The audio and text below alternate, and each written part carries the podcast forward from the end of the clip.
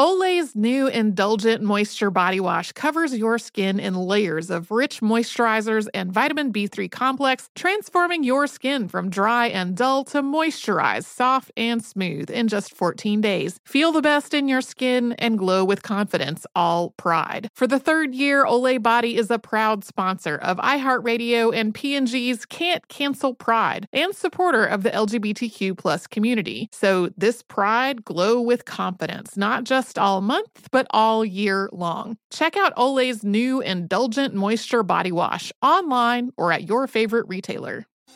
Thinking of popping the question? Diamonds Direct has an offer you can't miss. This month only, buy a natural diamond engagement ring of 1 carat plus and receive a free natural 1 carat diamond tennis bracelet valued at $2,000. Imagine giving her the ring of her dreams and her wedding gift all at once. No one provides education, selection, and value like Diamonds Direct. Your chance to get a free tennis bracelet from your friends at Diamonds Direct won't last long. Details at DiamondsDirect.com.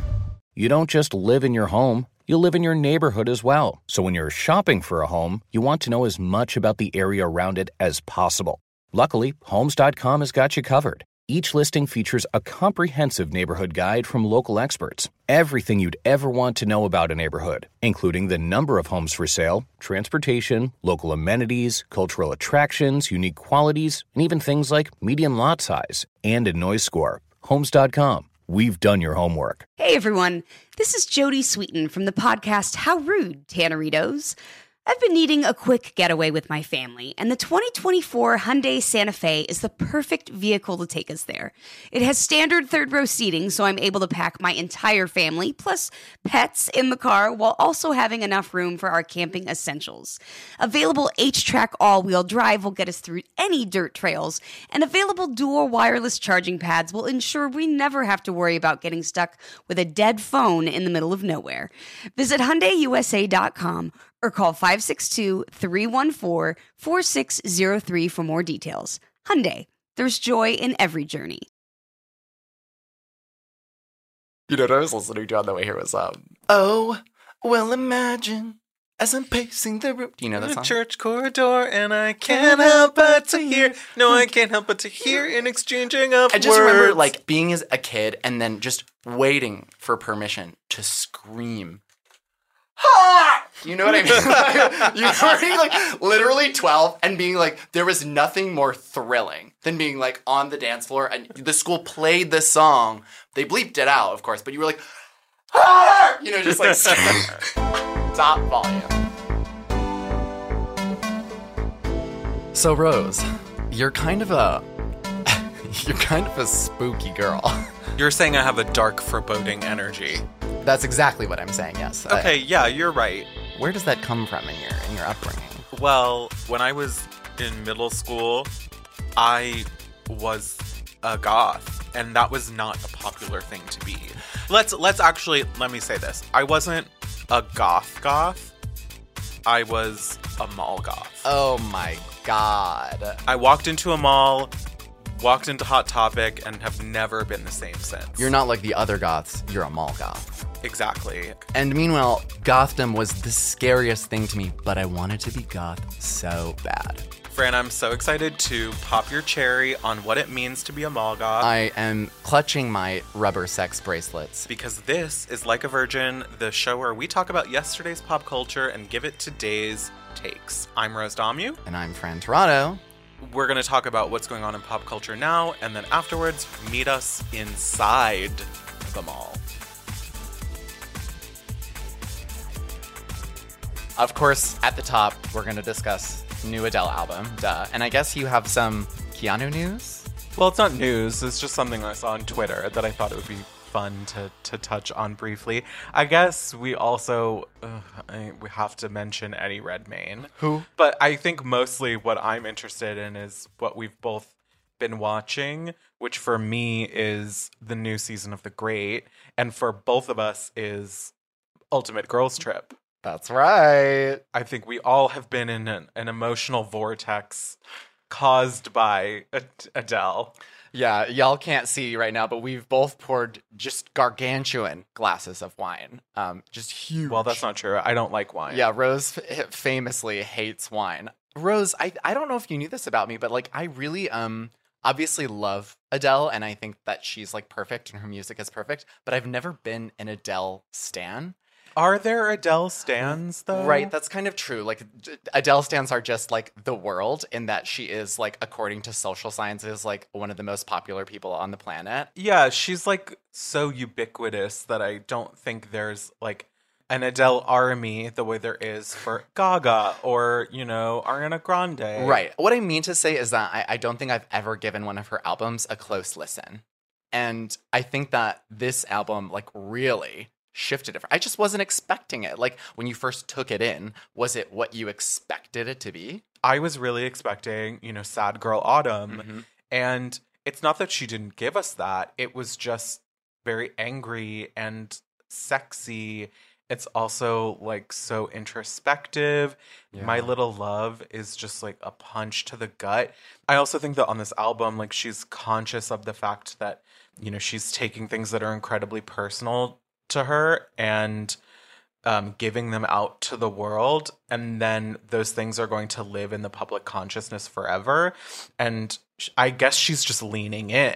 Yeah. Because you think like something like the voice notes on My Little Love, like I can't imagine bearing that kind of like gaping open wound to the world, but she did in a way that is so intimate, but like that's what great art is. I usually like hate voice memos and or like things like that. Like in songs, I think it can get really like cheap or gimmicky really fast, but like the emotional devastation was like so shaking and so real. I felt like, I don't know, it was such a gift, but it also had like a Sade vibe. There's like Amy influences in it. Oh, absolutely. All Night Parking really sounded to me like it could have been on Frank, Amy Winehouse's first record. And that's very much like the lineage that I think of Adele really being in, is like, you know, these British like torch songwriters. And it really felt to me like the Adele of 21 and even 19, like the Adele who was like such a wild card when she came onto the scene and had like this really riotous energy. And it was nice to hear her in this process of, you know, like letting go of her marriage, finding herself again. Oh yeah, I mean Adele like will not stop talking about her Saturn return, which is like an amazingly relatable. Yeah, highly relatable. She knows her demographic like so well. But like production wise, like it just like immediately shook me. Like from the first song, like Strangers by Nature, which is definitely one of my favorite songs. It just has this like Disney-esque overture that was like Judy Garland, like Lavigne Rose, like she was doing things with the production that we have just never heard from her before.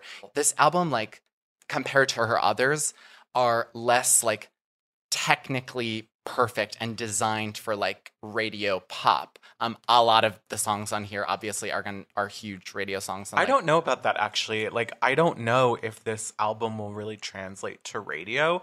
I don't know if it's meant to. And like she even said "To Be Loved," which I think is like the real crescendo of the album. Yeah. She said she won't perform it live. Right, I heard that.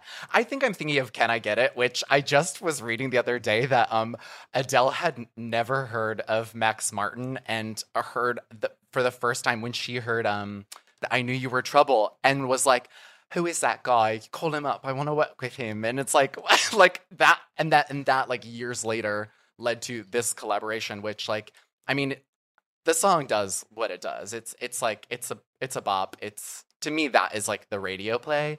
But I loved that like if you listen to like Cry Your Heart Out or even Oh My God, there are these kind of like 60s girl band kind of vibes, like the chipmunky choruses. It is like, you know, mom's night out. Yeah. Energy. And I really like that. And it was the first song on the album where I was like, oh, I wasn't expecting this. Yeah. I do really like how intentional she was about you having to listen to the album all the way through, because as she tweeted about she told Spotify that they had to take off the setting that they have that all albums, like, automatically, the automatic selection is that you will shuffle play them.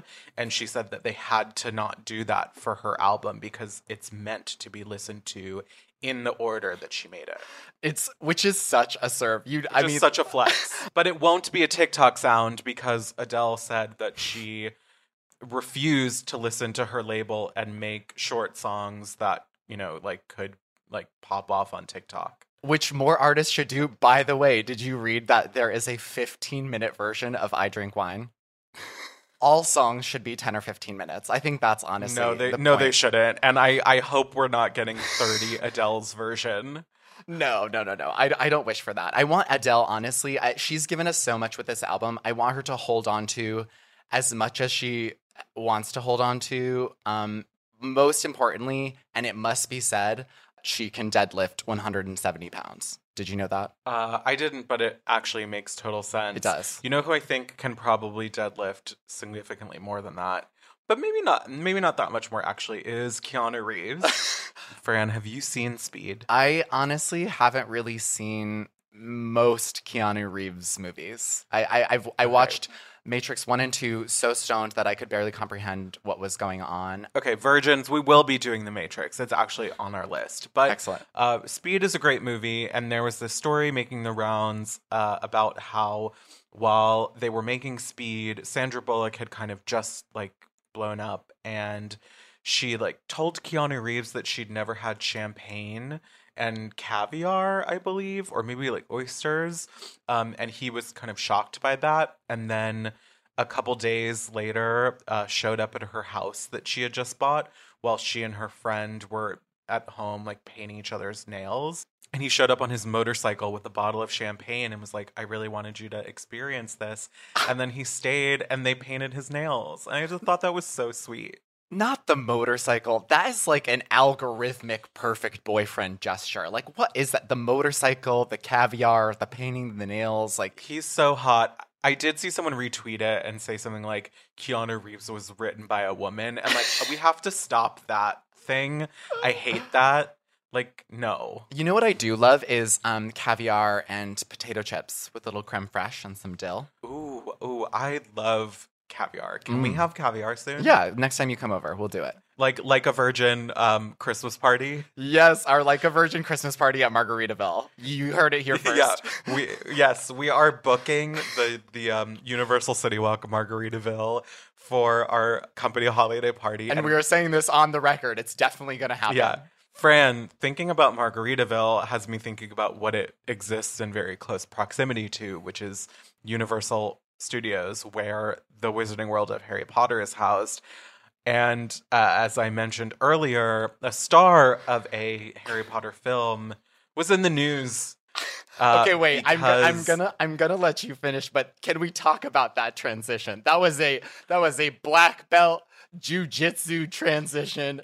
I cannot believe the leap you just made. We have to honor and hold space for that. Anyways, continue. What did Eddie Redmayne do? When we're talking about my sister, Eddie Redmayne, we have to get the transition right. Right, of course, right. Eddie Redmayne, I guess, said in an interview that he regrets playing the Danish Girl in The Danish Girl, the movie which he won an Oscar for, in which he plays a trans woman. I've never seen The Danish Girl. I do not feel called to see it. I do not really have anything to say about it other than, if they want to, CGI him out of the movie, they are free to use my image, but, it's gonna cost them. It's an extremely average movie. I have seen it. All I feel like that needs to be said is that Eddie Redmayne was told the whole time, his whole press tour, the whole course of taking on this role, that it was not okay for him to take this role. So the fact that he's listening to it now is not surprising, just fitting into the culture climate, whatever. To me, it reminds me of when Darren Criss, a year or two ago, was I will no longer be playing any gay roles. I've learned that that's not okay. And I was cool, I'm glad you are announcing this after you've done it a million times. Also, it hasn't been that long since The Danish Girl came out. It's not like We were in a radically different culture when he made the movie. Like, truly, I don't care. He should just not have talked about it. No. And I personally don't even like period dramas. But you are a period drama girl. Baby, and I think you were watching one recently. Baby, I love a period drama. I especially love a period drama, you know, like with a contemporary sensibility.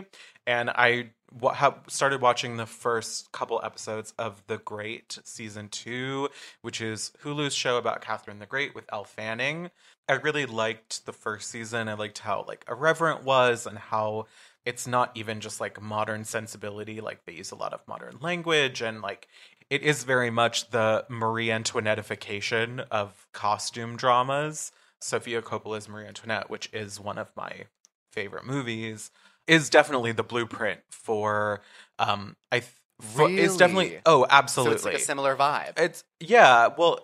Even something like Dickinson on Apple TV, which I also love, very much falls into that category of looking back at these historical figures, some of them girl bosses, and grafting modern feminist ideas onto them. I mean, I can't wait. That makes me really, really want to watch it. I did start watching, and I think I stopped when like my Apple TV subscription canceled, but I did restart my Apple TV subscription to watch The Morning Show, which I cannot get into, but it is maybe the most poorly written show I've ever watched, and I've watched Riverdale, all of it. Well, thankfully, you and I have a taste for shows that require no writing whatsoever. Exactly. Like Bravo's Ultimate Girls Trip. People have been saying forever that there needs to be a Real Housewives All-Stars. And I think that the way Ultimate Girls Trip is set up is the perfect framing for a Real Housewives All-Stars. Because what are the best parts of any Real Housewives franchise? The vacations. That's where all the drama happens because it's taking all of these women and putting them together in a space where they can't leave, supplying copious amounts of alcohol and having them fight over like rooms and expensive dinners. So getting all of these housewives from different franchises and putting them on a vacation together is perfect. It was, to me, very smart to include Ramona, who is a chaos agent. I think they've already filmed season two of this, or like the second rendition of this. She's so horrible. I know. She is a white supremacist. She showed that off in the first episode by continually calling Kenya Portia, like multiple times. And it's like, Ramona, do you not read the briefs they send you? Like, do you go into this completely cold? Yes, she does. I mean, she does. She definitely does not read. She probably can't even read. She doesn't know who any of them are. She doesn't know who she is. She has dementia. Yeah, to me, I'm curious to know who's in your personal Real Housewives All-Stars. I think we have some people right. Mm-hmm. I think Kenya absolutely needs to be there because she is chaos, pure and simple. I do think we need someone like Cynthia there to balance out Kenya's chaos a little bit. But Cynthia can get messy, too. I think Cynthia's a little too middle of the road for an all-stars cast as well. Teresa has to be there. Luann has to be there. Even Ramona has to be there because it's Ramona. In my opinion, I could take Ramona or Luann. And unfortunately, even though I hate her, I would pick Ramona. I understand where you're coming from. We need definitely more Beverly Hills girls. I think Dorit would do really well in this context because she would be serving looks, which no one is doing. I feel like they very intentionally only cast one demon into this season because, to me, I would add Brandi Glanville into the mix, but like to have Ramona and Brandi against each other might be, honestly, like the island might sink. I would also love if we had a cameo a la Jill Zarin showing up on Scary Island. So I think maybe having like Lisa Vanderpump helicopter in would be nice. Well, Jill is going to be in season 2 of Ultimate Girls Trip, I was reading. As is Brandi Glanville. Oh my God. Okay, so I would throw those. Meredith Marks, after this last episode, is now, to me, in my All-Stars cast. Oh, we need Bethany. We need Bethany. I hate to say it. We do need Bethany. I would say maybe Wendy from Potomac. And we need Camille Grammer. And we would never get Nene because... she's Nene. We need Sheree. I was actually going to say... Sheree needs the game. I was going to say we need Kim Zolciak, but Sheree would add more. You're right. I don't know that Kim would do it, because if she would only come if she could bring her husband and all 12 of them. Nor would Bethany. Bethany would, like, they would have it at a property she owns, right, and she would greet them and then leave. Then she'd make them all audition to be her interns. And then she'd burn the house down.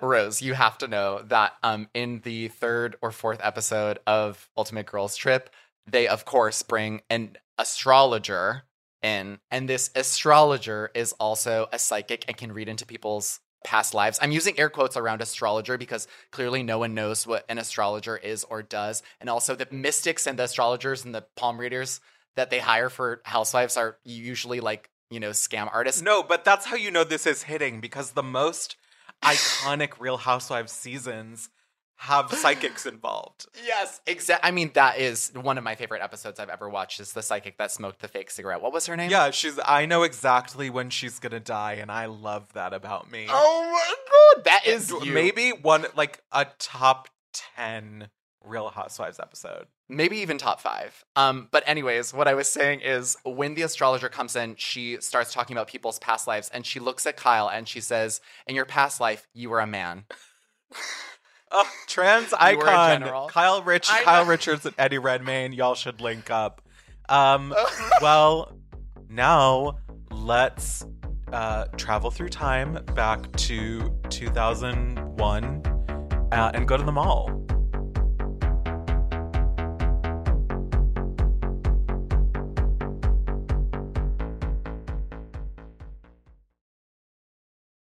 When the sun goes down, opt for bold and blingy styles, like the made-to-be-seen very sexy push-up bra from the Very Sexy collection, in on-trend hues like black shine, green, and citron.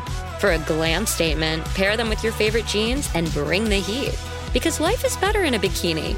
Rewind to the future with the VS Archive swim collection, inspired by Victoria's Secret's classic looks from the 90s and early 2000s. For endless out-of-office options, mix and match with Victoria's Secret's wide range of bikini tops and bottoms that offer you every type of coverage, from full to cheeky to minimal. Now in this season's must-have shades and patterns. Add the finishing touch with the limited edition Bombshell Escape fragrance, a free-spirited take on the iconic Victoria's Secret scent. Dive into a vibrant blend of juicy guava, lush palms, and summer glow peony. Shop now at your closest Victoria's Secret store or online at victoriassecret.com. This is it. Your moment. This is your time to make your comeback with Purdue Global. When you come back with a Purdue Global degree, you create opportunity for yourself, your family, and your future. It's a degree you can be proud of, a degree that employers will trust and respect.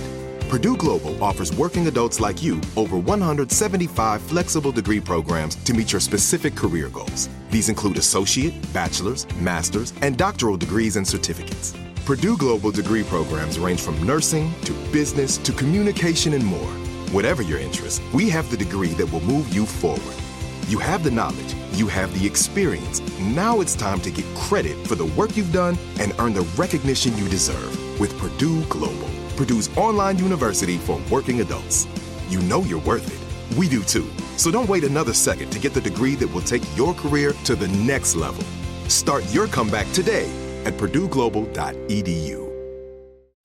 Diamonds Direct has done it again. This month only, get ready for an offer you can't resist. Buy a natural diamond engagement ring of 1 carat plus and receive a free natural 1 carat diamond tennis bracelet valued at $2,000. That's right, a stunning diamond tennis bracelet at no extra cost. Imagine giving her the ring of her dreams and her wedding gift all at once. So hurry into Diamonds Direct. Your chance to get a free tennis bracelet will not last long. Details at DiamondsDirect.com.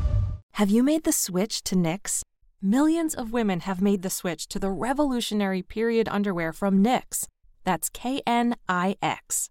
Period panties from Knix are like no other, making them the #1 leak-proof underwear brand in North America. They're comfy, stylish, and absorbent, perfect for period protection from your lightest to your heaviest days.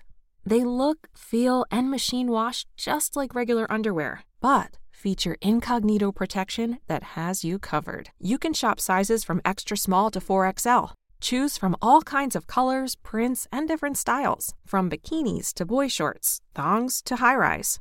You've got to try Knix. See why millions are ditching disposable, wasteful period products and have switched to Knix. Go to knix.com and get 15% off with promo code TRY15.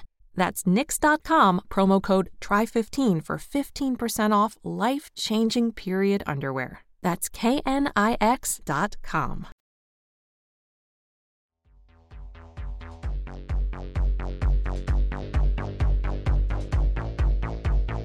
I'm really needing to know the difference between a goth and a mall goth. To me, it's about the context of your gothdom, maybe. Yeah. A true goth, I think that kind of gothdom happens in isolation. Okay.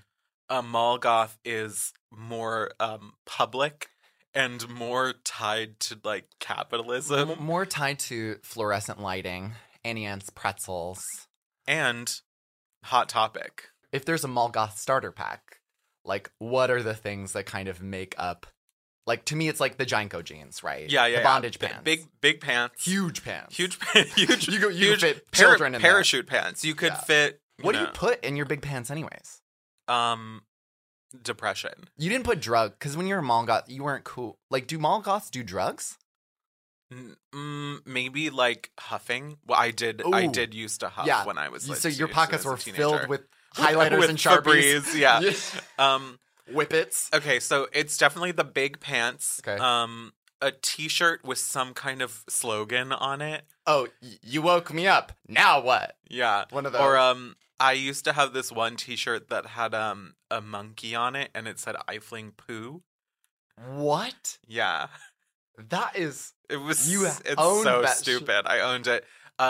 You would have It said, "I fling poo," because monkeys throw poo. Oh my god, that era of now, okay, this is like a whole era of t-shirts. I wonder if there's like a listicle. Okay, anyways, sorry, continue. There would also be obviously the chain wallet. Yeah. Or pants sometimes come with additional chains as well. I would say they're vanity chains. They don't really do anything, whereas the chain wallet exists to keep your wallet attached to your jeans. Can we talk about these vanity chains real quick? Because they were called bondage pants, but when I was in high school, I don't know what fucking bondage was. No. I didn't know what these chains were for. I knew they were loosely tied to, like, something in, like, related to sex. And now as an adult, like, my bondage does not usually involve pants. And yeah, exactly. Now as an adult, I'm like, you can chain me to this bed frame. Yeah, but let me take these pants off first. Let me take these huge pants. I'm 30 years old. Please let me take off these huge JNCO jeans. Let me just shimmy out of these. And then let me just take the chains off of the jeans so that you can tie me up to this bedpost. Okay, and then as we continue working our way up, I would say, there's probably like a studded bracelet. What about those sex bracelets? Oh my god. Okay, wait.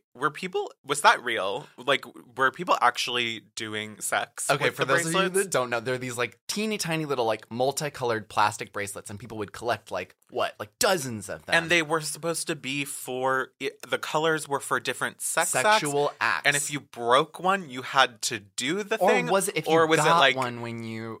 It was like Pokemon, like gotta catch them all. Yeah, but none of us were doing like it was like this is for me hand job, this is for me blue job, this is for me. You know what I mean? Like this is for snowballing. What's snowballing? I actually forget. Okay, let's wait. We need to Google right now. Snowballing slang. Snowballing, passing cum from person to person in such a way that the amount of cum increases. The childhood game of phone tag. It's like that. It's like that, but with cum. A little grown up. Yeah. Okay, wait. Have you heard that the kids are soaking these days? Do you know what soaking is? What is soaking? Soaking is, I guess, a sexual practice maybe popularized by, like, Mormons and sexually conservative people, wherein someone sticks it in and just stays there without moving at all. And why? Because they don't want – this is very relatable to my upbringing.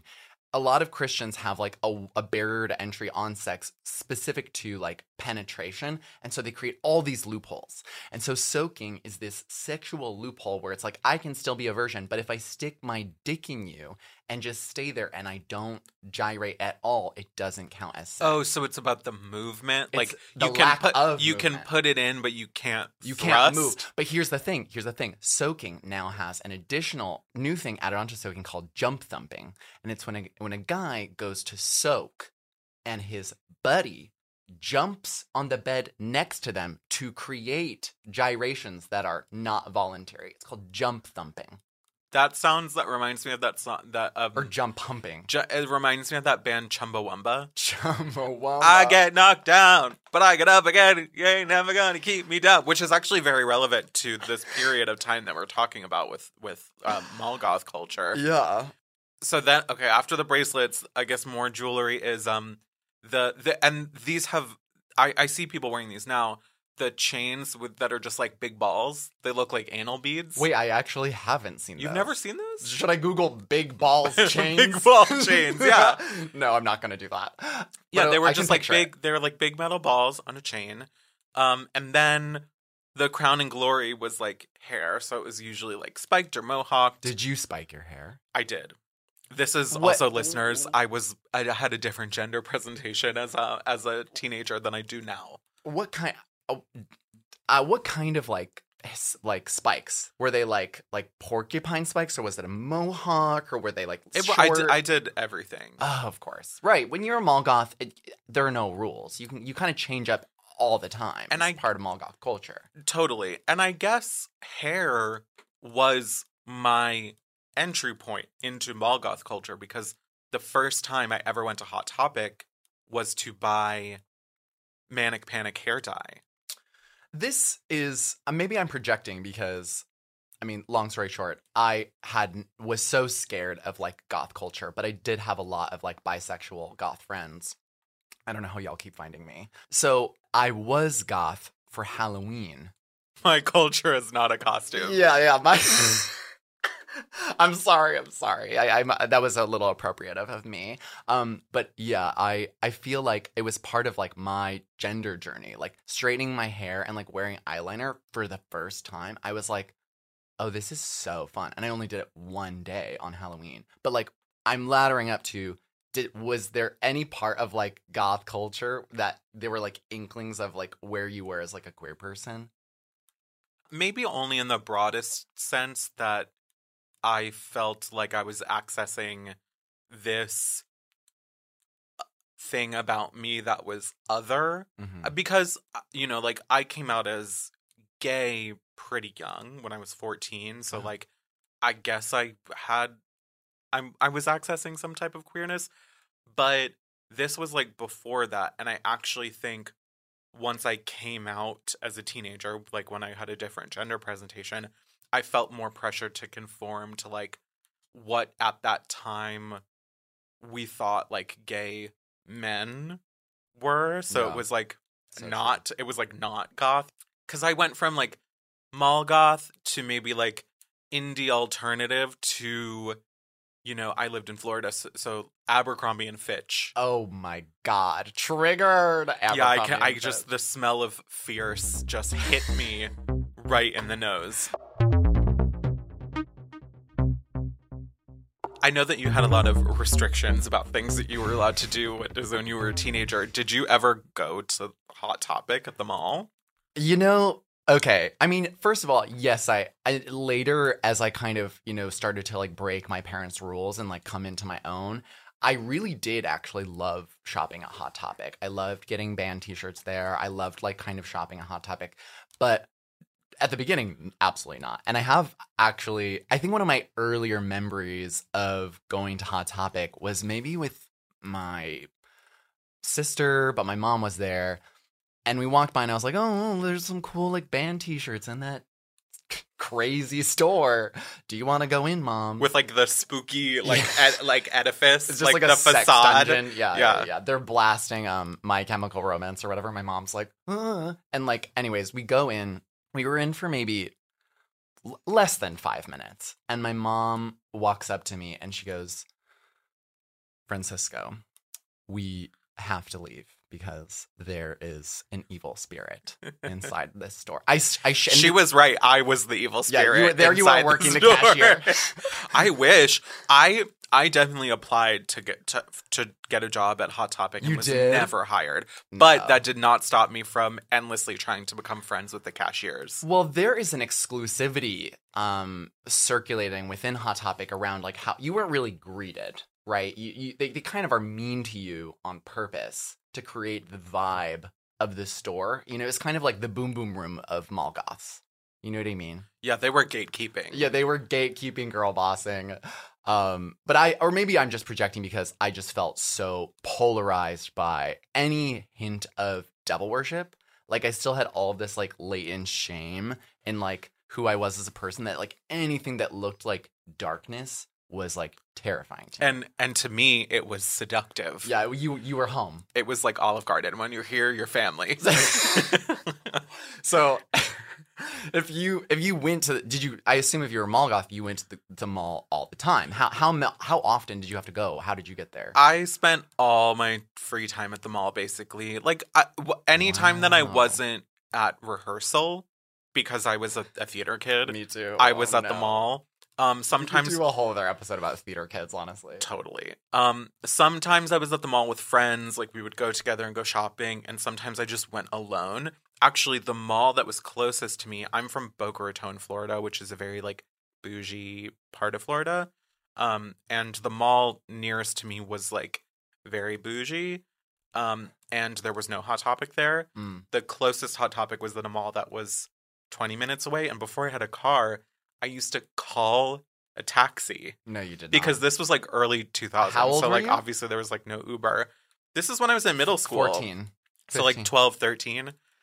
You were calling cars when you were 13? And I would call a taxi service. I would like go to the Yellow Pages, look up a taxi service, and take a taxi 20 minutes to go to Hot Topic. I miss the Yellow Pages. The first time I did it, I went to Hot Topic, and I was immediately felt like I was home. I bought Manic Panic red hair dye. Went home, dyed my hair like that red color that all alternative girls have. And then that weekend, we were going to Universal, because I think it was, like, just when Islands of Adventure had opened. Mm. And I just have the most vivid memory of sitting in the very back of my stepdad's old white Suburban. Ooh. With my freshly dyed red hair reading... Like anime red. Yes. Reading... Wicked, The Life and Times of the Wicked Witch of the West, which is the novel that Wicked, the musical, is based on. I'm familiar. I feel like I think I started reading, because it was, I remember being like, this was going to be a kid's book, but it was I had to go to the adult section to get it. It's very adult. And it's very, like, political. I really would have finished it if I didn't have, like, undiagnosed ADHD, I definitely would have finished that book. Yeah, I spent all of my time in malls. And, like, Hot Topic was obviously... my favorite store, but I did not discriminate. There were so many stores that I went to at the mall. I was like obviously a huge reader as a kid, so I spent a lot of time at Borders. There wasn't a Borders at my mall. There was a Walden Books, R.I.P. Walden Books are specific to malls, I feel. Yeah. Never solo. Always in malls. Our mall, it was like the Walden Books was in the food court. Yeah. I'm honestly, to be totally honest, I'm still stuck on the fact that you hailed cabs to the mall. Like, that was so terrifying to me. You were basically like a goth like Eloise at the plaza. Yeah. I was like in my big pants on the side of the street, like hailing a taxi. Yeah, and you would walk up to the mall. You would walk up to the concierge and be like, Garçon, where is the Hot Topic? Wait, but speaking of the pants, this is maybe one of my most traumatic childhood memories. So I had... buckle up for once this. I started going to Hot Topic regularly, you know, like I had my I think Hot Topic was really going there was the first time I ever bought clothes for myself. Oh, that's nice. And then maybe that's how my experience of the mall changed, because like when I was a kid, I always used to go to the mall with my mom and she would like buy us clothes that I like didn't care about. And then the mall was then the place where I like had agency in how I presented. Mm.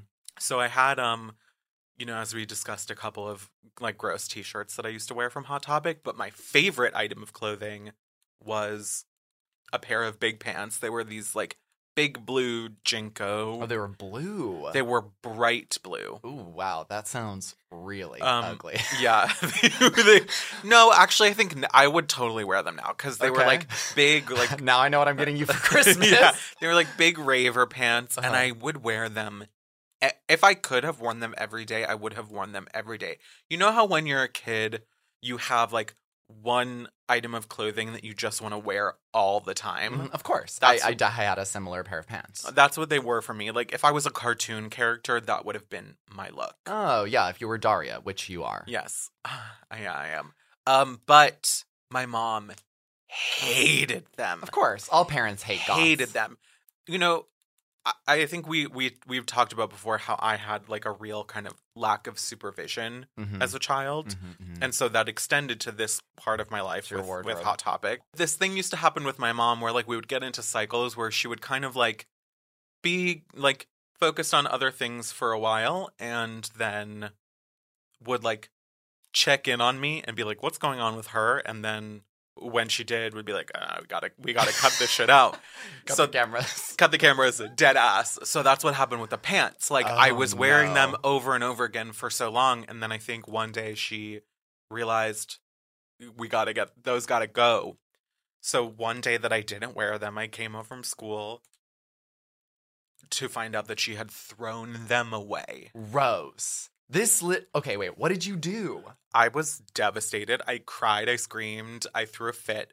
And I ran away. You were 19 years old. No, I'm just kidding. No, I was 13. Yeah, I was in 8th grade. Okay. I ran away, by which I mean, like, I strapped on my rollerblades and rollerbladed down the block.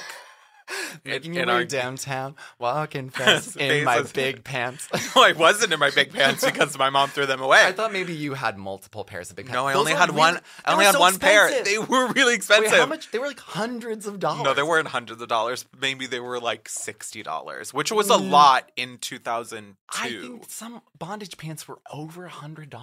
Yeah, but these weren't. Okay.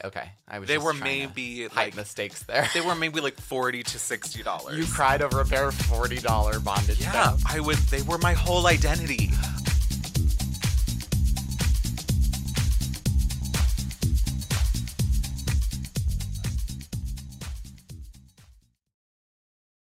When the sun goes down, opt for bold and blingy styles, like the made-to-be-seen very sexy push-up bra from the Very Sexy collection, in on-trend hues like black shine, green, and citron. For a glam statement, pair them with your favorite jeans and bring the heat. Because life is better in a bikini. Rewind to the future with the VS Archive swim collection inspired by Victoria's Secret's classic looks from the 90s and early 2000s. For endless out-of-office options, mix and match with Victoria's Secret's wide range of bikini tops and bottoms that offer you every type of coverage, from full to cheeky to minimal. Now in this season's must-have shades and patterns. Add the finishing touch with the limited edition Bombshell Escape fragrance, a free-spirited take on the iconic Victoria's Secret scent. Dive into a vibrant blend of juicy guava, lush palms, and summer glow peony. Shop now at your closest Victoria's Secret store or online at victoriassecret.com.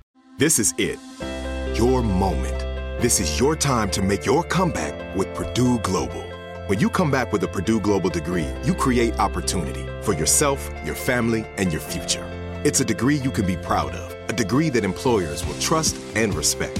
Purdue Global offers working adults like you over 175 flexible degree programs to meet your specific career goals. These include associate, bachelor's, master's, and doctoral degrees and certificates. Purdue Global degree programs range from nursing to business to communication and more.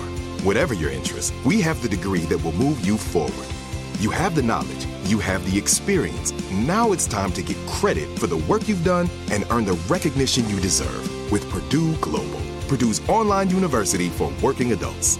You know you're worth it. We do too. So don't wait another second to get the degree that will take your career to the next level. Start your comeback today at PurdueGlobal.edu. Thinking of popping the question? Diamonds Direct has an offer you can't miss. This month only, buy a natural diamond engagement ring of 1 carat plus and receive a free natural 1 carat diamond tennis bracelet valued at $2,000. Imagine giving her the ring of her dreams and her wedding gift all at once. No one provides education, selection, and value like Diamonds Direct. Your chance to get a free tennis bracelet from your friends at Diamonds Direct won't last long. Details at DiamondsDirect.com. Have you made the switch to Knix? Millions of women have made the switch to the revolutionary period underwear from Knix. That's Knix. Period panties from Knix are like no other, making them the #1 leak-proof underwear brand in North America. They're comfy, stylish, and absorbent, perfect for period protection from your lightest to your heaviest days. They look, feel, and machine wash just like regular underwear, but feature incognito protection that has you covered. You can shop sizes from extra small to 4XL. Choose from all kinds of colors, prints, and different styles, from bikinis to boy shorts, thongs to high-rise. You've got to try Knix. See why millions are ditching disposable, wasteful period products and have switched to Knix. Go to knix.com and get 15% off with promo code TRY15. That's knix.com, promo code TRY15 for 15% off life-changing period underwear. That's knix.com.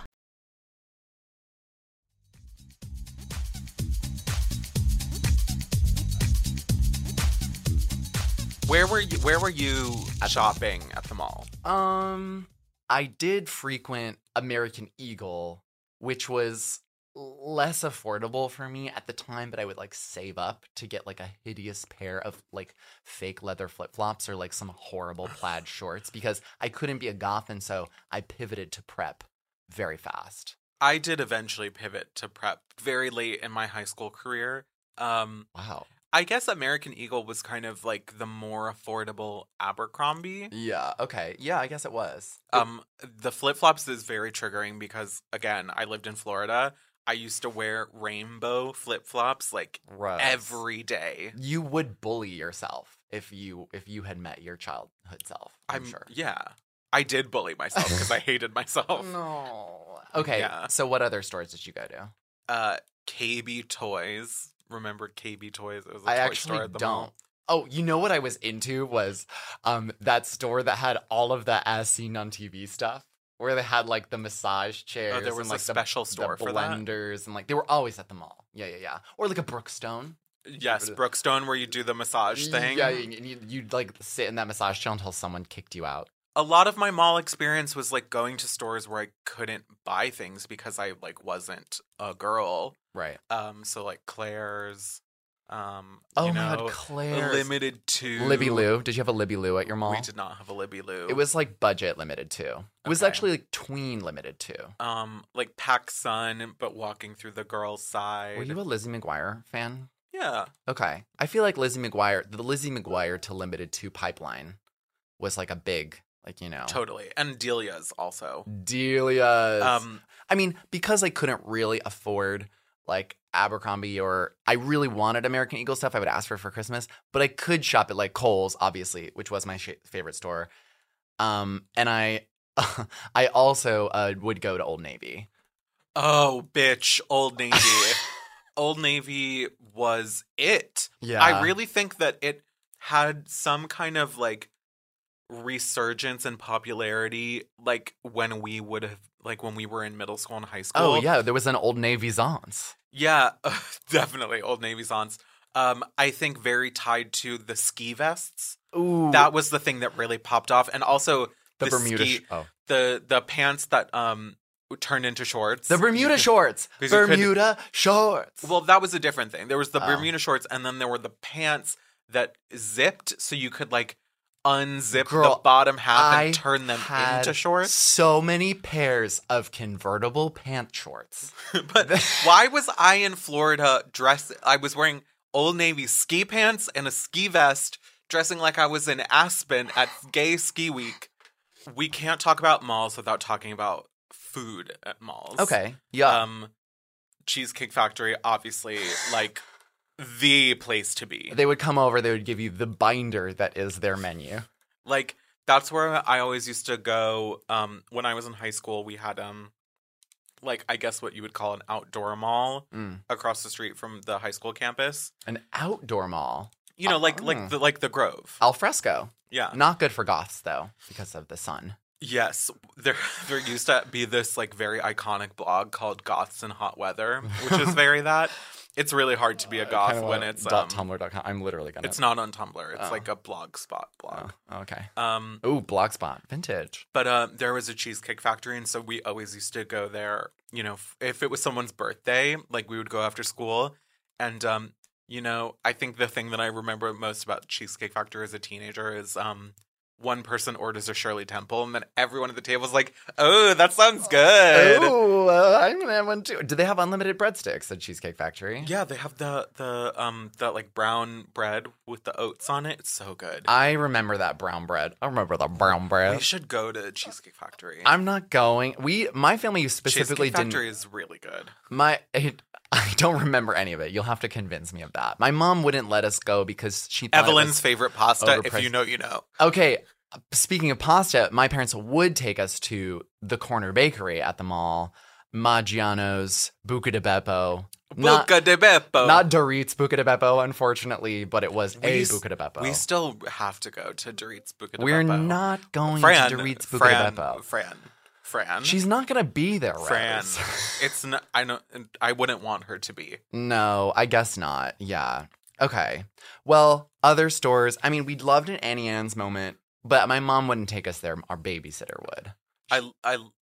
Your babysitter? Yeah, well, my sister and I were nightmare children because we would fight constantly, and then that fight would kind of like become a ball of wrath that would inevitably involve our babysitters.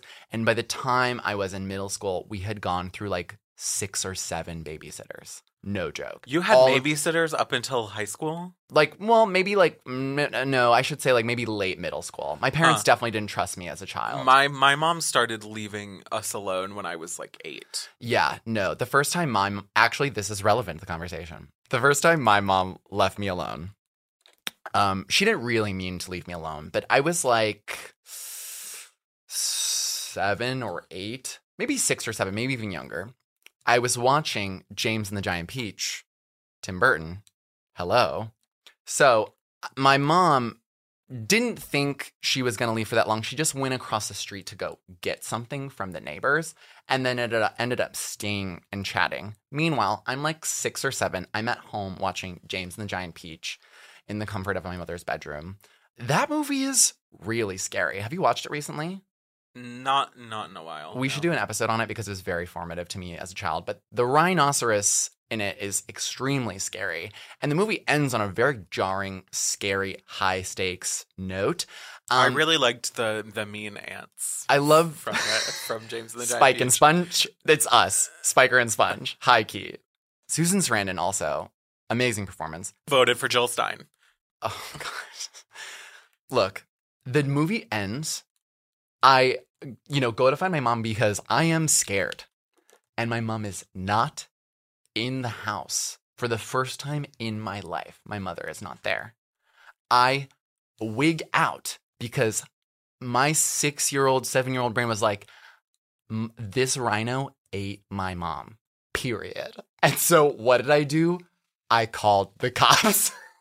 And it's the first ACAB. It is the first. Your nipples are so hard right now. Well, it's a little cold in this studio. It is the first and only time I called the cops, and the cops never even came. I even think that I maybe dialed the wrong number, but whatever I dialed did connect me to an operator of some kind. I remember at least that. And by the time my mom came home, I was like sobbing, and I had called the cops, and like, anyways.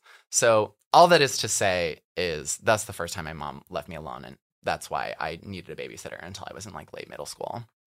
And Michelle, the same babysitter who used to take you to the mall. Michelle, she was the one that survived the terrors that me and my sister were, and she stayed around for a few years before she inevitably quit because of us as well. There was an age where I stopped having babysitters, and I used to love like when my parents got divorced, and then my mom, like there were a couple of years where she was dating before she married my stepdad, and I used to love the nights that she would go out because, like, the big thing would be I would get to, like, order food in or like go out and get something and then like have a night at home. And like the big thing was Subway, which Ew. Subway is so disgusting. And I haven't eaten it in maybe like 10 years because it's so gross. But I loved a Subway chicken teriyaki footlong. Oh, I feel like my mom used to order that because my mom and my sister were obsessed with teriyaki, but I was a picky kid. But the smell of Subway is so gross. The smell of Subway is disgusting, and when someone has eaten it, it's the kind of smell that lingers. There was one time I was at a party. This was like my mid-20s, and was dancing with this boy who I like wanted to take home. Mm. Ew. But like while as we were dancing, these fumes started to waft off of him. And I said to him, did you eat Subway earlier today? And he said, yes. And you were turned on. And I could smell it coming out of his pores. And so there was no way I could have had sex with him. So I went home with someone else. I thought you were going to say that got you.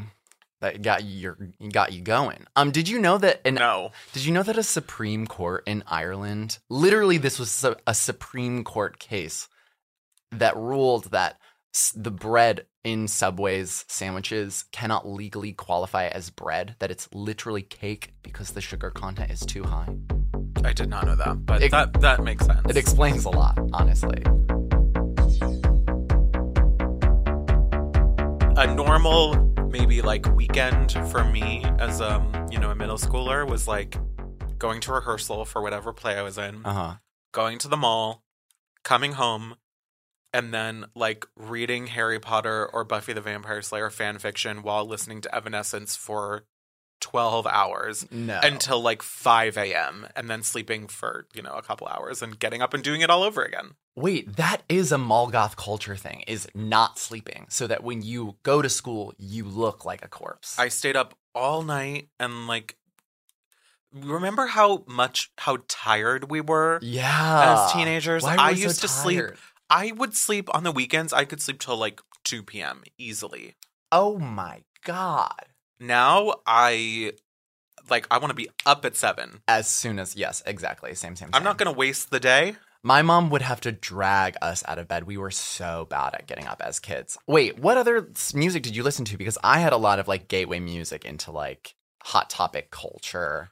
Well, I guess some overlap. There was, of course, a soundtrack to being a mall goth, which for me was very heavy on the Evanescence. Okay. That did not stop into your adulthood. You still are an Evanescence stan. Absolutely. While I was actively in goth mode, sicko mode, in like middle school, it was a lot of Evanescence. It was, there was this band Kitty that I was really into. They were like an all girl, like metal screamo band. Oh. I actually forced the DJ at my bar mitzvah to play them.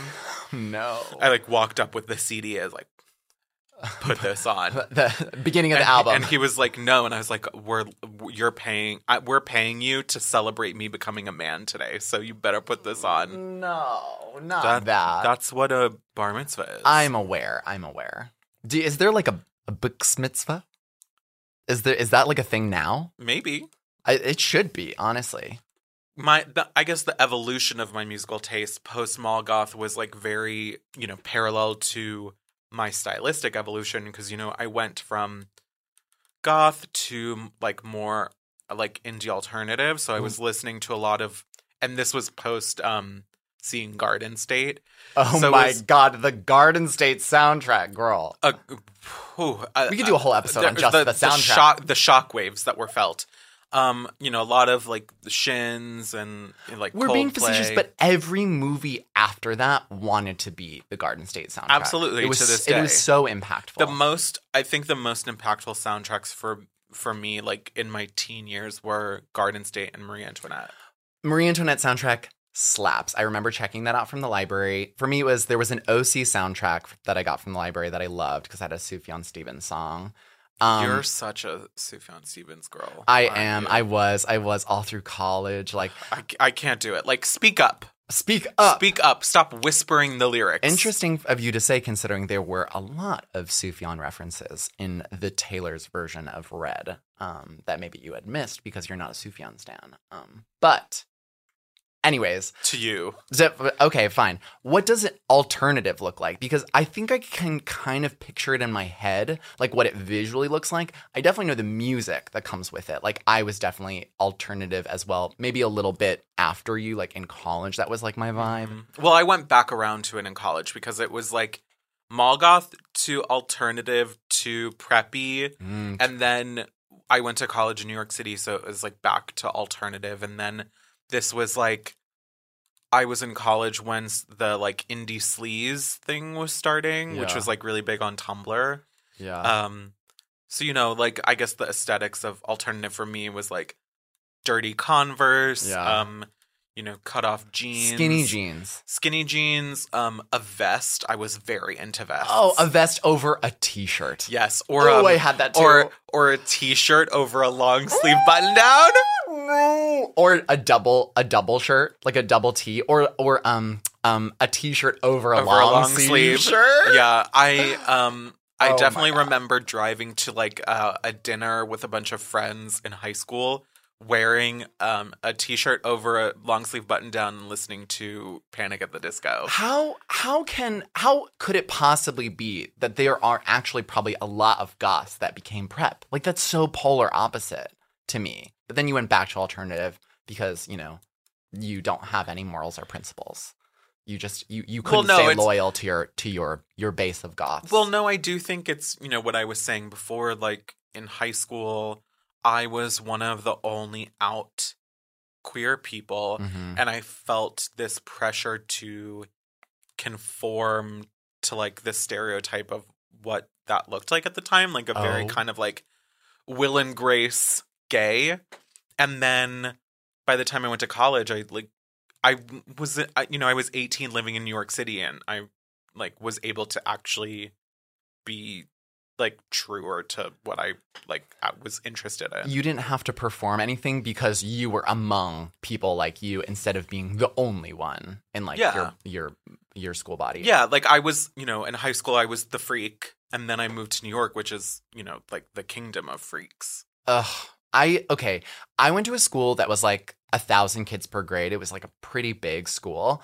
And I was friends with every single like bisexual goth, as I mentioned earlier. And it is just hitting me now that you saying like, I felt the need to like perform that like being the only bi kid or being the only gay kid or whatever, like those were all of my friends. This is really a full circle moment. Truly. And I feel like that those folks would like literally induct me into like secular culture. Like I was like a totally like innocent, like scared of everything child, but I was attracted to like counterculture or the performance of counterculture. And like they would show me things like Panic at the Disco or like My Chemical Romance, or actually one of my best friends in high school was this girl Jessica Tenuta. If you're listening, please reach back out. I miss you. She would draw like gorgeous like Tim Burton-y skeleton girls and listen to like My Chemical Romance, and we would be like walking and like people would throw things at us, and it was great. Well, Tim Burton does have a chokehold on alternative kids, but now it's become, it's like saturated culture so much that it's not that anymore. Tim Burton was easily at this time, like high school, my favorite of anything. My favorite filmmaker, my favorite like cultural object. Like I. What's your favorite Tim Burton movie? At the time, it was Corpse Bride, which I think is objectively a bad movie. It's so bad. It's a bad movie. But at the time, I loved it, and I thought it was amazing. In retrospect, there are not really any Tim Burton movies that I would feel the need to rewatch, except for Batman, which is perfect. Batman Returns? Yeah, his Batman. Yeah. With Michelle Pfeiffer. Yeah. In retrospect, it's like, it's funny how like he was the thing, and when like Alice in Wonderland was coming out or Charlie and Chocolate Factory, it's like that was like Alice in Wonderland is rotted. It's a terrible movie. But when Charlie and Chocolate Factory came out, like that was the most anticipated movie of my like high school career. And now it's like Tim Burton is fully a punchline and like has not made anything good in eons. What was your favorite Tim Burton movie? Probably Beetlejuice. And it's still... I've never seen it. It's... What? Yeah, I've never seen it. Fran! I've literally never watched it. Fran! Yeah, I've never watched it. Oh my God. Well, let's do an episode on it. Oh my God, Fran, how have you never seen it? We can't wait until next Halloween to watch it. When are we watching it? We have to, because that's when I watch it every Halloween. We need to, but I can't wait. I can't believe you've never seen Beetlejuice. I know that Catherine O'Hara's in it, and yeah, and Winona Ryder. Oh yeah. Winona Ryder, like the blueprint for goth girls. She kind of is. My whole life is a dark room. Wait, was that also Beetlejuice? Yeah, that's what she says. I have no idea what you're referencing. Her dad says, we'll build you a dark room. And she says, my whole life is a dark room. Did Tim Burton ever make a movie that had a person of color in it? I'm going to Google. No. List movies, people of color. Actually, I think... the Dumbo remake that he did. Not the Dumbo remake. I think like some of the actors were black, I believe. I do not on a cursory Google search do not see any people of color in any of these cast lists. So I will just say definitively that it was not the T. I also do love Sleepy Hollow. Yeah, you do, which I've also never seen. Well, stay tuned, virgins, for next Halloween. This Halloween episode. When we do a full month of Tim Burton. No, just kidding. We could do we could do an episode on the Tim Burton cinematic universe. Absolutely. That's it. We could for sure. So I still, I guess, to this day, like, do spend a lot of time at malls. Now, especially now that I live in Los Angeles, I go to the mall kind of a lot. Do you? Yeah, you actually, I feel like every time I call you, you're like, yeah, I'm at the fucking Beverly Hills Center or like whatever. What's the other one that you go to? The Grove. The Grove. That's the outdoor one. Well, I go to Sephora or like Nordstrom. And you're there in your bondage pants and your red hair. Yeah, going to Build-A-Bear.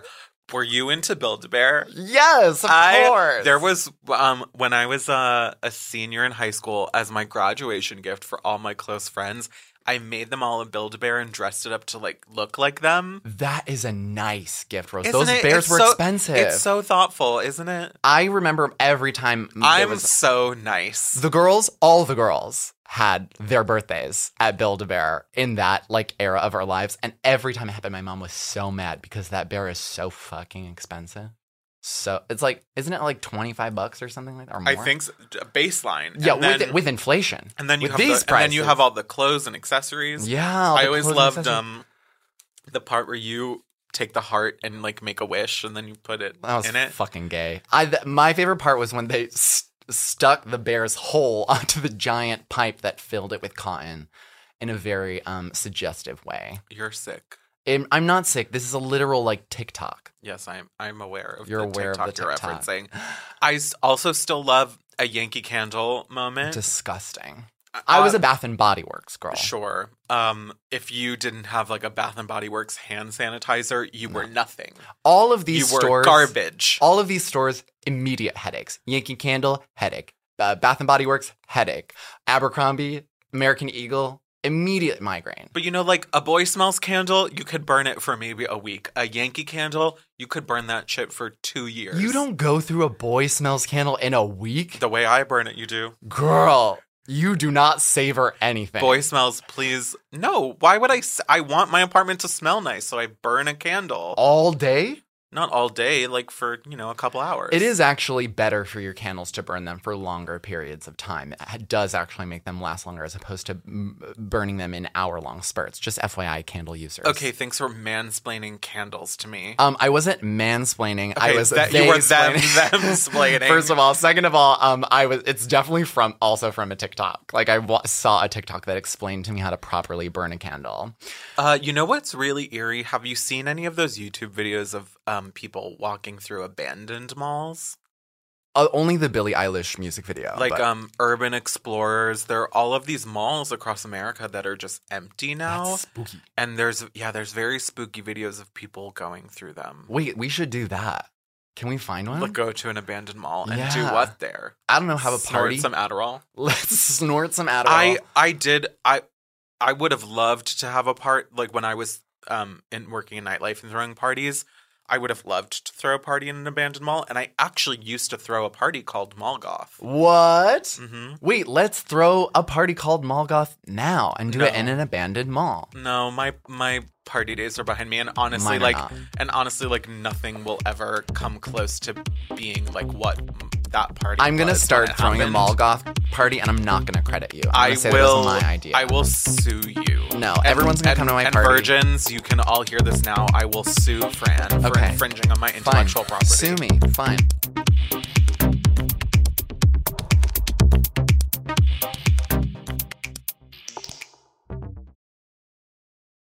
When the sun goes down, opt for bold and blingy styles, like the made-to-be-seen very sexy push-up bra from the Very Sexy collection, in on-trend hues like black shine, green, and citron. For a glam statement, pair them with your favorite jeans and bring the heat. Because life is better in a bikini. Rewind to the future with the VS Archive swim collection, inspired by Victoria's Secret's classic looks from the 90s and early 2000s. For endless out-of-office options, mix and match with Victoria's Secret's wide range of bikini tops and bottoms that offer you every type of coverage, from full to cheeky to minimal. Now in this season's must-have shades and patterns. Add the finishing touch with the limited edition Bombshell Escape fragrance, a free-spirited take on the iconic Victoria's Secret scent. Dive into a vibrant blend of juicy guava, lush palms, and summer glow peony.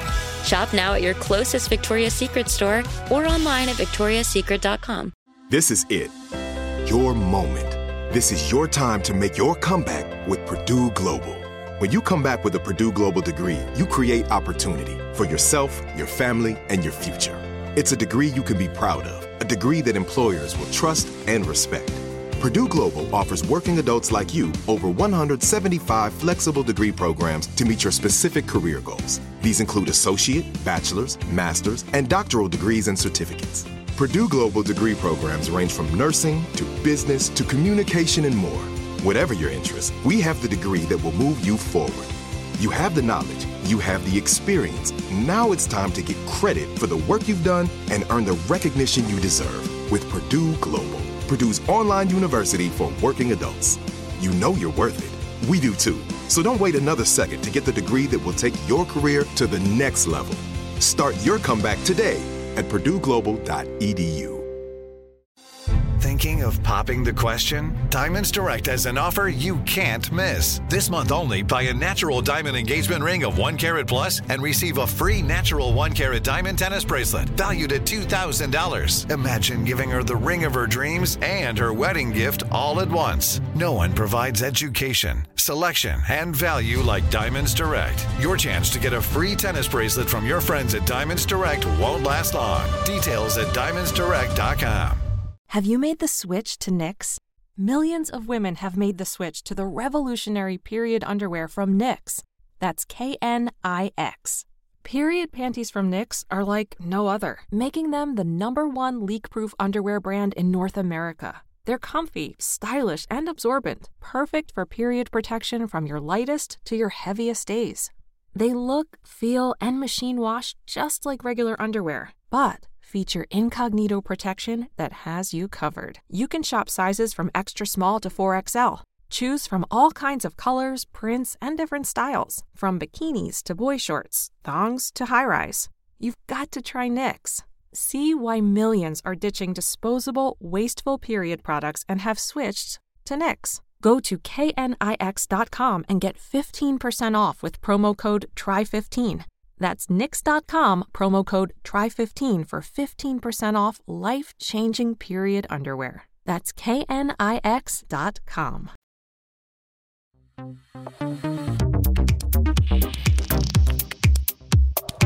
You were talking earlier about, like, the shirts that you buy at Hot Topic, okay? I feel like, or rather, I actually was reading recently that there's a very distinct difference between Hot Topic when we were at Hot Topic and Hot Topic now. Oh yeah, Hot Topic now is all like Rick and Morty merch. Yeah. Rick and Morty, which I still do not understand. It makes me feel so I don't know what it is. I don't ever want to watch it, but it has a gorilla grip chokehold on Hot Topic. It really does. And it's like, but also, it also makes me like, I want to kill myself. Because you walk in and be like, do you remember the oldies? Friends, The Office. And it's like, you're like, what? Like, what happened to Hot Topic? It's just a merch store. Well, I was reading, actually, that, you know, in our days, it was a lot more Manic Panic, Bondage Pants, like true alternative, like counterculture. It was a counterculture store. It was like capitalizing on countercultural store. So to me, like, that was Hot Topic in its purest form. And I was reading that in fucking 2004 or whatever, when Napoleon Dynamite came out, a movie that ruined all of our lives. Like, truly, like, why was that the most popular movie on the planet? Did you watch the movie? Did you like the movie? I've seen like 20 minutes of it. Really? Yeah, I didn't think it was funny. I didn't think it was funny either, but everyone in my student body thought it was the greatest movie ever created, and we would quote it every single class period all day, and it was like so fucking annoying. But I was reading that Napoleon Dynamite and the year it came out was such a huge like thing that Hot Topic, like when they started to, because they do all these licensing deals for their t-shirts, when they started to sell like Napoleon Dynamite merch and like the Vote for Pedro shirt or whatever, there was an overwhelming demand for Napoleon Dynamite shirts. And that was when they pivoted to licensed merchandise. And it is basically because of Napoleon Dynamite and also, I guess, Twilight in 2008, that Hot Topic is like, we actually don't really care about this whole counterculture thing as much. And we're just going to like license like $1 billion worth of t-shirts. That is incredibly because 70% of the revenue is from t-shirts. Yeah, it's really sad. But I guess it also makes sense because the reason I even knew about Hot Topic was because I, as a teenager, was like really involved in fandom online, and that was really my first experience of like some kind of like countercultural community. Mm. And a big trope at the time was writing fan fictions about like Harry Potter, but making all the characters goths. Oh. And like, you know, talking about how they shopped at Hot Topic. And that's definitely how I found out what Hot Topic was. It always comes back to fan fiction.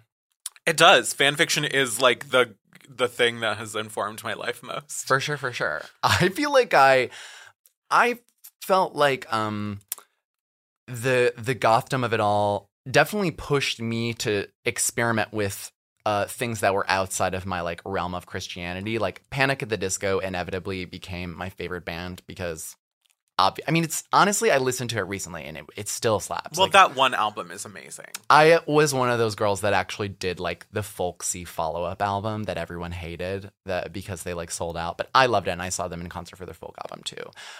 Did you only saw them in concert once? I saw them in concert twice. Possibly 3 times. I'm going to guess it was 4. No, I've seen there's some people I've seen. I've seen Solange 4 times. I've seen Solange like 7 or 8 times. I've seen Florence and the Machine 6 times. Oh my God. Obsessed. Anyways, what I was saying is that before I actually did like Panic at the Disco and All American Rejects and All American Rejects. Oh wow, yeah. Plain White Tees. That CD was on heavy play in my car. Yeah, that era of music. Before I got into that, I did pretend to like Green Day for quite a while. I'd never listened. What do you mean you pretended to like them? Well, this is a cuspal moment of my life. I have basically figured out in real time, right in the middle of, or the very beginning of my high school career, that what I've been doing all the way up into this point is really not cool. Like wearing the Christian shirts, like being outside of like all the culture that everyone was participating in. Like I figured out at that point where I was like, oh my God, I'm missing out on something and I'm a loser. And so I just grasped for the nearest cool thing near me, which was at Hot Topic. And it was like Green Day. And people around me that loved Green Day. So like Green Day merch, Green Day albums, everything. I I took up acoustic guitar lessons when I was a kid because I wanted to be a youth pastor. But I did learn, the first song I ever learned was Good Riddance by Green Day. But as a child, I never, not once, listened to a Green Day album all the way through. So you were just like wearing Green Day t-shirts? Yes. Actually, very specifically, I had one I think I only had one Green Day t-shirt, and it was a Green Day t-shirt that had a 4-leaf clover on it and a safety pin, mall goth alternative, through the the leaf of the four-leaf clover, and it said, "Kiss me, I'm punk." Green Day. There was a girl that I went to middle school with who used to stick safety pins through her skin as like we had that too as like jewelry. I think Lisa Ronsky did that. It was decorative, and I did like tell on her to a teacher about it. Oh my God, you're a cop! So you're a cop. Wow, I just unearthed that memory in real time, and you tattling on this girl and me calling the cops when I was 6 because of a rhinoceros. Wow, that. I hope she's okay right now. We're ACAB now. It's fine. I will also say that I was scared for her, but I also kind of was just living for the drama. With this safety pin Green Day shirt, I also would wear this newsy, this like kind of like distressed newsy hat that I bought at Kohl's. Kind of like the hat that Taylor's wearing on the red Taylor's version album cover. Yes. And it's on the hat, it said Rebel. Newsboy hats were very much a thing. Oh, yeah. Sort of around, like, I feel like we progressed from Old Navy to Gap and then to Banana Republic. And, like, the Newsboy caps was very big at Banana Republic. Well, and Newsboy caps were the precedent to fedora culture as led by Jason Mraz. Milady. Yes. I saw Jason Mraz in high school. Jason Mraz. Bicon. I definitely... Is he bi? Yeah, he came out as bisexual a couple years ago. Wow, go off. You and your fedoras. All I know about him is that he's a raw foodist. M'lady.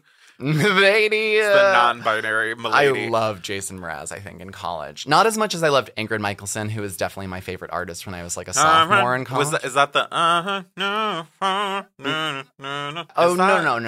someone else. That's someone else. Yeah, I was into Ingrid Michaelson. Oh, maybe I should read it as her. I'm going to type her into my Spotify right now. Oh, it is a... Oh my God, wait. I just opened my phone and I remembered that Fran and I have both pulled up like images of ourselves in high school to show each other. And, oh no. And mine just showed up as I opened my phone. Okay, let me pull up mine. Hold on, let me type Ingrid Michaelson into my Spotify to remind myself. Oh yeah, You and I. That's the song. Let's get rich in my parents' homes. I was also really obsessed with Dresden Dolls. What are those? Amanda Palmer's band. Amanda Palmer in recent years has, like, let's just say she writes really long Instagram captions. Yeah. And, like, there might be some TERF crossover. Yeah. But one of the best concerts I've ever been to was seeing her at Webster Hall. That was so good. One of the best concerts I've ever been to was I went alone. My first concert ever alone to see Ingrid Michaelson at Lincoln Hall. And I remember crying. I have to listen to Amanda Palmer after this. I'm just like now like hearing Girl Anachronism in my head. Rose, we have reached the point of the podcast where you and I are going to reveal to each other a photo from childhood. You're going to show me your gothdom. No. This is post goth. This was at the point in my life where I had. Not only was I flat ironing my hair most days, I had gotten my hair chemically straightened. No, you did not. Yes, I did. Not chemically straightened. Chemically straightened, yep. Okay, so I'm going to show you. I'm being very vulnerable. I'm showing you a pre-transition high school photo which of myself. I've actually literally never seen, for context. I mean, it's very blurry. You can't see much. Okay. Because there's this is a group photo, and I'm zooming in as far as I can on myself. So I will say I'm in the center of the image. Okay. I'm wearing the blue shirt. Oh, no. Okay. Oh, you're so cute. Your hair looks great. Virgins. The photo I'm showing Fran shows a group of loser theater kids at a like hotel banquet table. I am in the back kind of center, smiling very widely. I'm wearing a blue button down and tie and jacket, and I have black hair that is like chemically straightened, swooshing down over my face.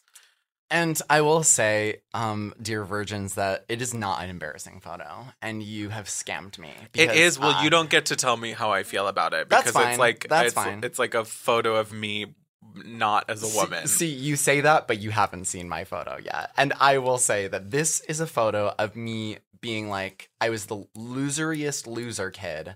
And all I wanted to do was be goth. And so I was like, okay, I'll be goth for Halloween. And for one day, I was like, oh my God, this is incredible. And I straightened my hair. Okay, let me see this photo.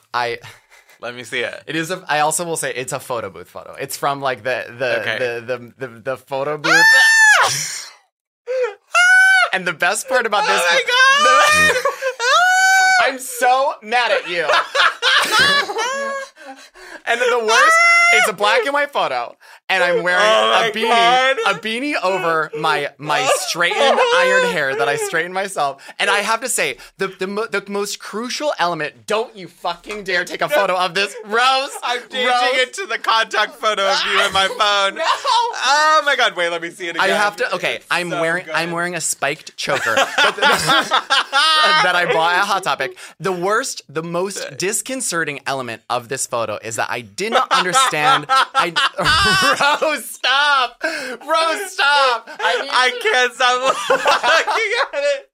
Oh, your eyes are open so wide. I have to say that the most disconcerting element of this photo is that I didn't understand goth makeup or like a goth aesthetic. And like, obviously what I should have done was worn like eyeliner or eyeshadow. But instead I drew black teardrops under my eyes, which is what gang members do when they've killed someone. You were in your Mua bag. But I thought that this was like what emo people did.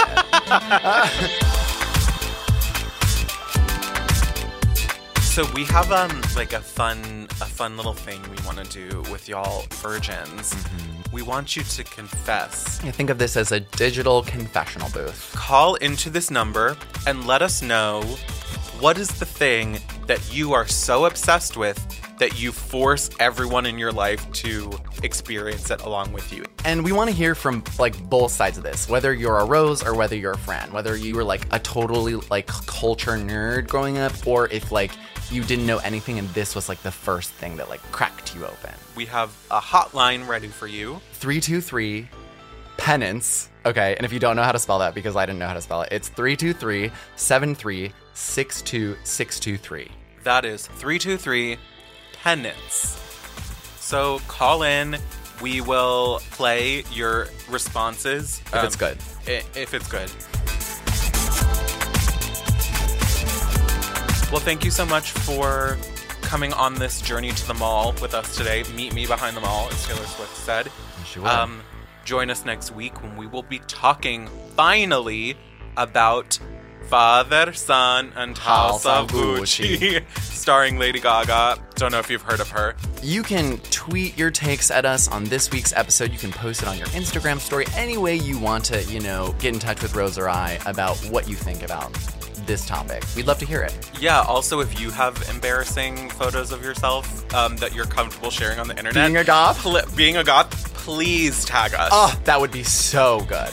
I'm your co-host, Fran Tirado, and you can find me at FranSquishCo wherever you want on social media. And I'm Rose Domu. You can find me at Rose Domu on Instagram and Twitter. You can subscribe to Like a Virgin anywhere you listen to podcasts, obviously, and it would be amazing if you left us a review.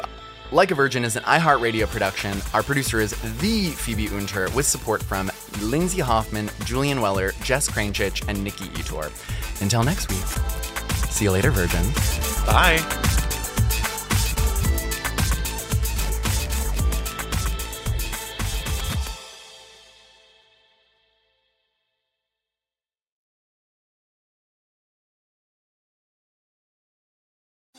Diamonds Direct has done it again. This month only, get ready for an offer you can't resist. Buy a natural diamond engagement ring of 1 carat plus and receive a free natural 1 carat diamond tennis bracelet valued at $2,000. That's right, a stunning diamond tennis bracelet at no extra cost. Imagine giving her the ring of her dreams and her wedding gift all at once. So hurry into Diamonds Direct. Your chance to get a free tennis bracelet will not last long. Details at DiamondsDirect.com.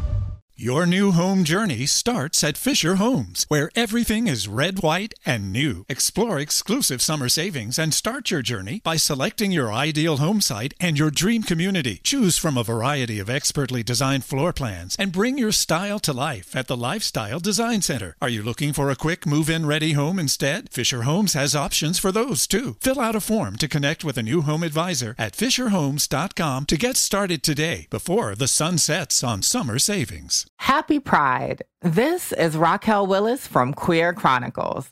I'm here to tell you about Lambda Legal. For more than 50 years, Lambda Legal has been in court protecting the civil rights of LGBTQ plus people and everyone living with HIV. And the good news is you can help. Support Lambda Legal's work by donating this Pride Month. Throughout June, all donations up to $100,000 will be matched. To donate, go to lambdalegal.org. That's LAMBDA legal.org. Help Lambda Legal remain unstoppable.